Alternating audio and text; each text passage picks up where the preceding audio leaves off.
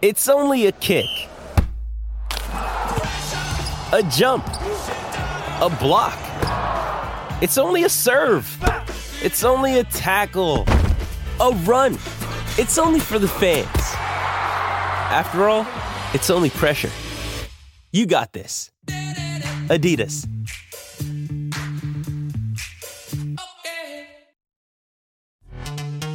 This episode is brought to you by Pepsi Wild Cherry. Pepsi Wild Cherry is bursting with delicious cherry flavor and a sweet, crisp taste that gives you more to go wild for. Getting wild may look different these days, but whether it's opting for a solo Friday binge watch or a big night out, everyone can indulge in their wild side with Pepsi Wild Cherry. Also available in Zero Sugar.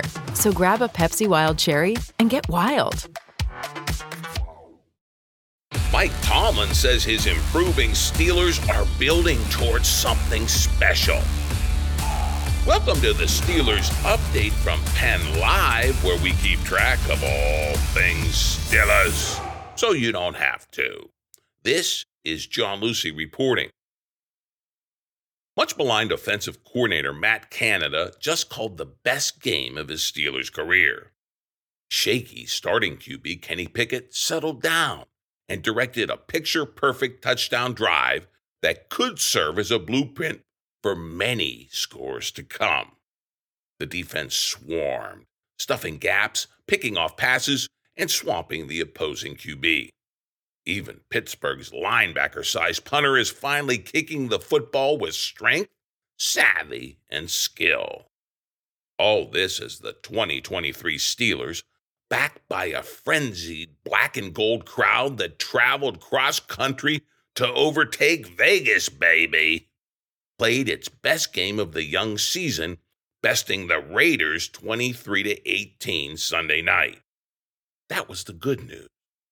The even better news is Steelers coach Mike Tomlin told the assembled press on Tuesday that rejoicing Steelers Nation ain't seen nothing yet while acknowledging the across the board improvements on display in Vegas, Tomlin doubled down, saying his still developing team is in the process of building towards something far, far better, only to be revealed as the young season unfolds. Quote, I just feel like we're getting better in all areas, Tomlin said. That's a reasonable expectation and mindset to have this time of year. Our business is to win games, no doubt. But in the pursuit of those victories, you've got to build, unquote. Just don't call it mojo. Tomlin told the media he simply used that term last week amid all the Pittsburgh panic over the shaky Steelers offense during those first two games. In short, Tomlin said he threw the clamoring, chattering class of bone to quiet all the noise. But it's not something ephemeral and elusive like mojo that these Steelers are chasing. Quote, the guys that know me knows there's nothing mystical about performance. We work, we improve, and then we go play, Tomlin said. Instead, from top to bottom, the Steelers are putting in the difficult, painstaking work of improving. Starts with the coach himself and, of course, his coordinators, the much criticized Canada chief among them. Quote, sometimes getting better is just the coach component of it. Putting plans together, presenting those plans with greater clarity, having more depth to those plans in terms of concepts feeding off one another. And then sometimes it's the play component, Tomlin said. For Canada, the offensive improvement on display in Vegas came just in the nick of time. A week after a restless contingent at Acrisure Stadium chanted loudly for his firing, the coordinator called a six play, 81 yard drive capped by a 13 yard TD toss to tight end Pat Freiermuth. After a Steelers attack that resembled a surreal, distorted, disturbing Hieronymus Bosch painting those first two weeks, this was a thing of beauty, and it just might be a blueprint for even better things to come. Said Pickett, who was 6 of 28 for 235 yards and two touchdowns on the night. Quote, You saw a lot of different things on that drive. A play action strike to George Pickens, Pat over the middle, Pat off the bootleg, some scramble stuff. There was a lot of different things on that drive that were really positive, unquote. How positive? Well, all those Pittsburghers with pitchforks have quieted their calls Canada's head on a spike. Instead, Steel City's pigskin pundits are now handing out plaudits to the much criticized coordinator. Here's Mark Kaboly writing for The Athletic and letting Canada off the hook. Quote, Canada came out in front of a national television audience and pulled off his most complete performance in three years. Regarding the scheme and especially the play calls, Canada was at his best. Maybe it was the jeering. Maybe Canada got some help in scheming things up. This is stuff we'll never be privy to, but something was different. It looked like, at times, the 2016 Pitt Panthers version of Matt Canada, unquote. Three games in, Pickett, Canada, and the Steelers now own the two longest pass plays in the entire league thus far. That's Sunday night's 72 yard touchdown strike to receiver Calvin Austin III, and last week's 71 yarder to Pickens versus the Browns. Best of all, Pickett didn't toss a pick for the first time this season. Quote, it was awesome to go out there and show what we can do the visibly relieved Steelers quarterback said. Meanwhile, the defense stood up better against the Raiders' running attack, although Davante Adams sure had his way in the secondary. Uh, but along the way, these Steelers have amassed a league high 13 sacks and four interceptions. Not bad. Now it's on to a seemingly winnable contest in Houston versus the Texans. But if you believe Tomlin's anti mojo, nose to the grindstone message, the Steelers will take nothing for granted. This team is a work in progress, emphasis on work. Quote, I just want to be really clear about everyone is still very much in development, as are we. And I just saw some signs there to build upon in the midst of earning a victory, Tomlin said. Building while winning is Tomlin's roadmap for a very special Steelers destination this season. Fans should sit back and enjoy the ride. We have much more on the surging Steelers, plus a progress check on their top rookies, all in this Victory Lap edition of your Steelers Update podcast. Hey, and be sure and check out my full print column first thing Thursday on Penn Live as always, it will be packed with plenty of memes, bringing all the latest, greatest Steelers debates to life and to laughs. Right now, let's get right to it. Those improving Steelers will have a little less time to work this week. That's because of a major travel snafu on the return trip from Vegas that saw the team plane diverted to Kansas City, where the Steelers suffered a lengthy layover. Here's Ray Fittipaldo with the Pittsburgh Post Gazette giving us all the fallout from this Steelers flight from hell. He writes, quote, the Steelers are not technically playing on a short week against the Texans, but Mike Tomlin is keeping them on a short week schedule.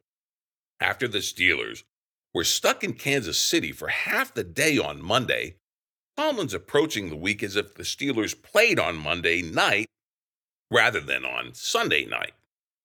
When they return to work Wednesday, they'll watch the video of their game against the Raiders with their coaches before they begin their t- typical game week routine of preparing for the Texans. In essence, the Steelers are cramming Monday and Wednesday work into one day because of the travel snafu following the Raiders game, when their charter plane ran into mechanical issues and had to make an emergency landing. The Steelers will practice later in the day on Wednesday, then get into a more typical game week Thursday and Friday before departing for Houston on Saturday. Steelers used an identical schedule last week when they were coming off their victory against the Browns on Monday Night Football. Quote, We're going to make it a non issue, to be honest with you, Tomlin said. I don't want it to be an excuse, unquote. Steelers play the Texans in Houston for the first time since the 2017 season. They are 5 and 2 all time against the Texans and 2 and 1 in games played in Houston. The only time the Steelers lost to the Texans in Houston was in 2011. Unquote. Good stuff on that flight from hell, but how Tomlin is going to try to normalize the situation heading into this game with the Texans. And about those Texans, well, their rookie quarterback, CJ Stroud, sure isn't playing like one, is he? In fact, some national NFL pundits say Stroud is already ahead of some of the second year QBs, including Kenny Pickett. Well, we'll see about that. But Stroud certainly is head and shoulders above the rest of his 2023 QB class. Here's Adam Bittner with the Post Gazette giving us some things to watch with those surprisingly solid Texans. Bittner writes, quote, the rookie QB from Ohio State had just about all of the statistical success you could ask for in his first three NFL games. He's averaging just over 300 yards per game, and his total of 906 yards ranks fourth in the NFL. He's completing a healthy 64.5% of his passes and averaging 7.5 yards per attempt. He has four touchdowns and no interceptions, good for a passer rating of 98%. That ranks 11th league wide. The only glaring issue in that statistical profile, he's taken 11 sacks so far. But if that's the worst you can say about a rookie, then he's generally doing a pretty good job. He was especially effective Sunday, averaging 9.3 yards per attempt while taking zero sacks in a surprising win against division rival Jacksonville.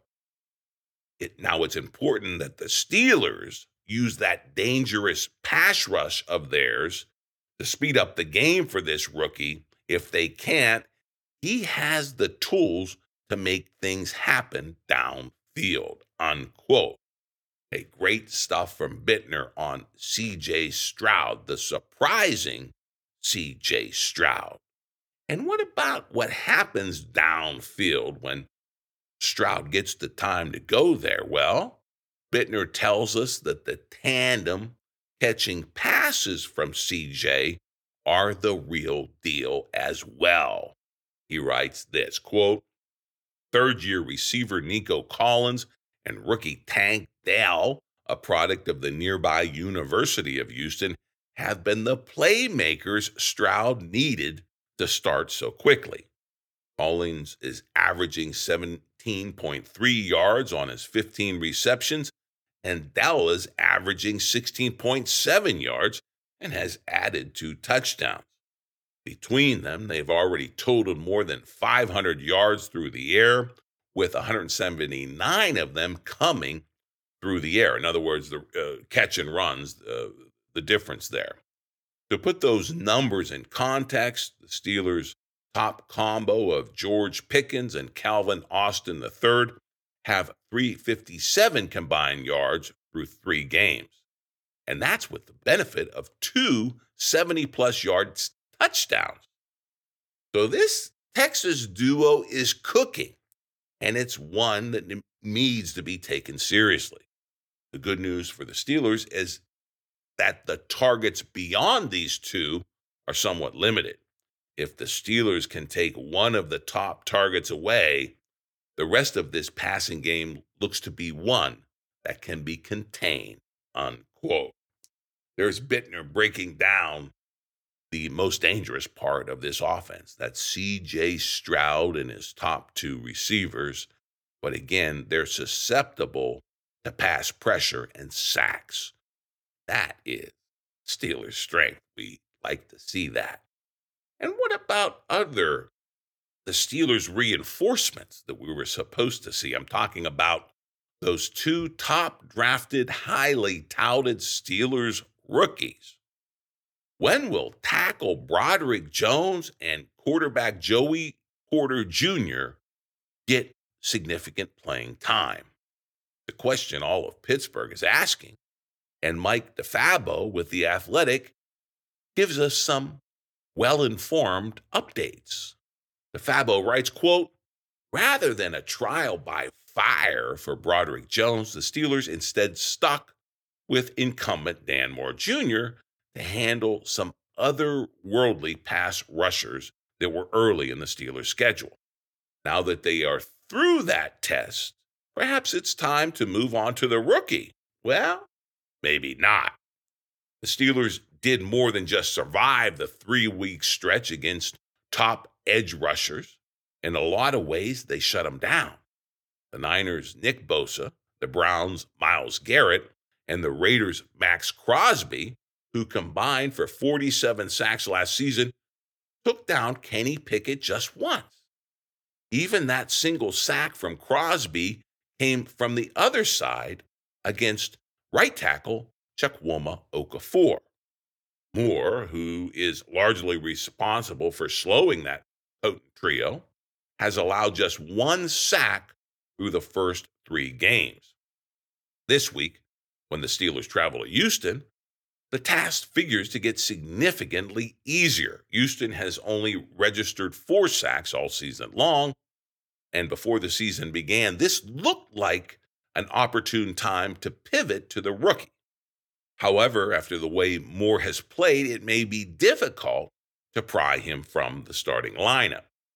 So, unless something changes at practice this week, it seems Jones will continue to wait his turn. Unquote. And of course, we know that the waiting is the hardest part. Isn't that right, Broderick? What about JPJ? What's Porter Jr.'s playing time prospects?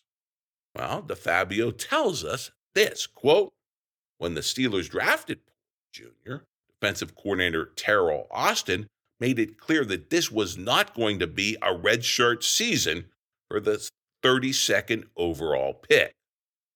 Porter's usage has steadily increased each week. After playing just seven defensive snaps in week one against the Niners, he played 16 snaps week two and 24 snaps in week three. However, this says more about the style of the defense the Steelers have played more than anything else. Porter is almost exclusively playing in the dime when Patrick Peterson bumps to the slot. Now the question becomes should the Steelers play Porter beyond just this one package? Sunday's game provided fodder for both sides of the argument. On one hand, Peterson reeled in his first interception as a Steeler, and Levi Wallace picked off two passes. On the other hand, they had absolutely no answer for Davante Adams. Six time Pro Bowler torched the Steelers secondary to the tune of 13 receptions for 172 yards and two touchdowns. Overall, Porter has been on the field for 45 coverage snaps and has been targeted five times, according to Pro Football Focus. And the catch by Adams was the one reception and the one rep he didn't win. Porter has almost exclusively practiced at left cornerback throughout training camp and during the first few weeks. Now, that's Peterson's position, and it just might be too difficult for the Steelers to take a likely future Hall of Famer cornerback off the field, meaning Porter Jr., along with Broderick Jones, continue to wait. And there you have it. The rookies are biding their time, and the Steelers have little time to work this week before they travel to face the Texans. The goal is to keep winning while continuing to improve. It's a work in progress in Pittsburgh, and it will uh, keep unfolding each and every week. And we'll cover it all right here each and every week. In fact, the Steelers Update podcast is fresh every Wednesday afternoon. Sign up wherever you get your favorite audio so you get it automatically with some steaming hot, fresh takes based on the latest, greatest Steelers debates from that 412 area code. And of course, log on to pennlive.com anytime for your real time Steelers news. Go Steelers, beat those Texans and Steelers Nation. We expect to see you loud, proud, and in numbers down in Houston, just as you were in Vegas. What a sight to behold.